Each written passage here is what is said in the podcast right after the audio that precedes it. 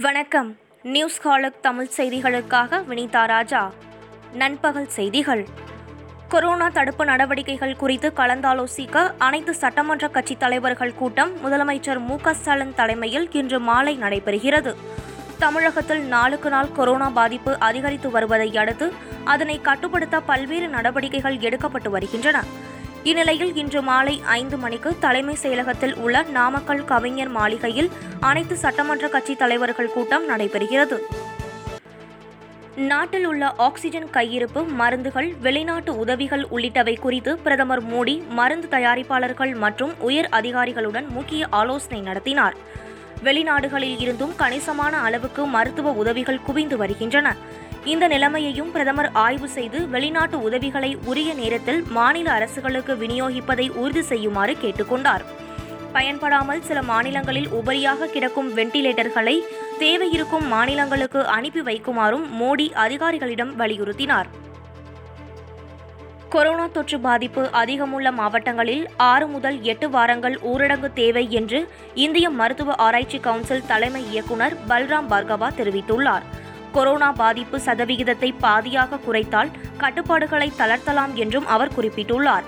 டெல்லியில் முப்பத்து ஐந்து சதவிகிதமாக இருந்த தொற்று பாதிப்பு பதினேழு சதவிகிதமாக குறைந்த போதிலும் கட்டுப்பாடுகளை தளர்த்தினால் அது பேரழிவாக அமையும் எனவும் பார்கவா கூறியுள்ளார்.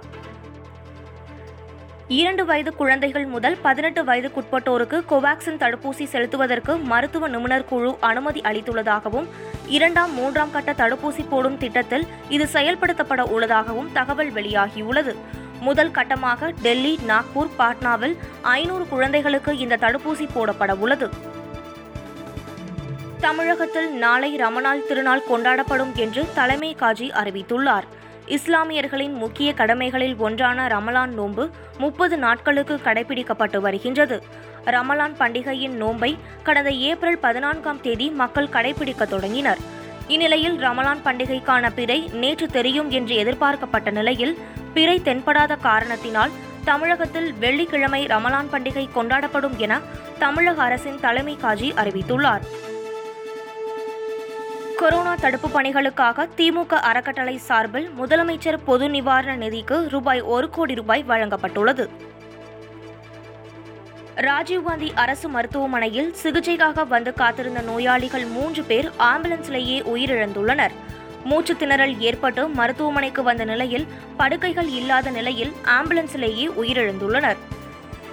தூத்துக்குடி ஸ்டெர்லைட் ஆலையில் உற்பத்தி செய்யப்பட்ட ஐந்து டன் ஆக்சிஜன் நெல்லை அரசு மருத்துவமனை மருத்துவக் கல்லூரிக்கு அனுப்பி வைக்கப்பட்டது. இது தொடர்பாக செய்தியாளர்களிடம் பேசிய மாவட்ட ஆட்சியர் ஸ்டெர்லைட் ஆலையில் நாள் ஒன்றுக்கு முப்பத்து ஐந்து டன் ஆக்சிஜன் உற்பத்தி செய்ய முடியும் என்றார். முதல் மூன்று நாட்கள் பத்து டன் ஆக்சிஜன் உற்பத்தி செய்யப்படும் என்றும் அதன் பின்னர் நாள் ஒன்றுக்கு முப்பத்து ஐந்து டன் ஆக்சிஜன் உற்பத்தி செய்யப்படும் என்றும் தெரிவித்துள்ளார். சில மாநிலங்களில் இன்றும் நாளையும் வங்கிகளுக்கு விடுமுறை அளிக்கப்படுவதாக ரிசர்வ் வங்கி அறிவித்துள்ளது.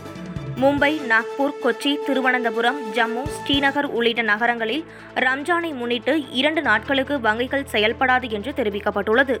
மேலும் சென்னை அகமதாபாத் பெங்களூர் ஹைதராபாத் டெல்லி உள்ளிட்ட பல்வேறு நகரங்களில் வெள்ளிக்கிழமை ரமலான் பண்டிகை கொண்டாடப்படுவதால் நாளை வங்கிகளுக்கு விடுமுறை அறிவிக்கப்பட்டுள்ளது.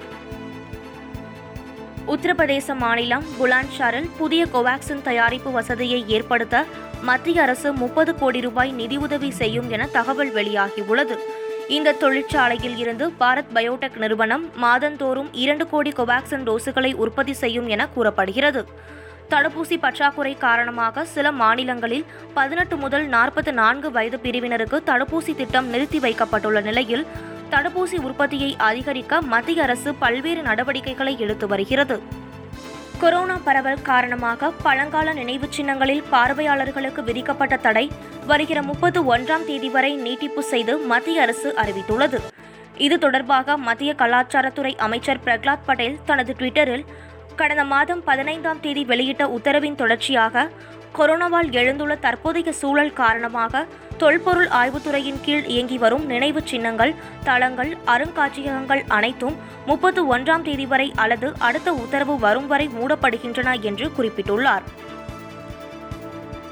கிரிக்கெட் தொடருக்காக இலங்கை செல்லும் இந்திய அணியின் தலைமை பயிற்சியாளராக முன்னாள் கேப்டன் ராகுல் டிராவிட் நியமிக்கப்பட வாய்ப்பிருப்பதாக தகவல்கள் வெளியாகியுள்ளது.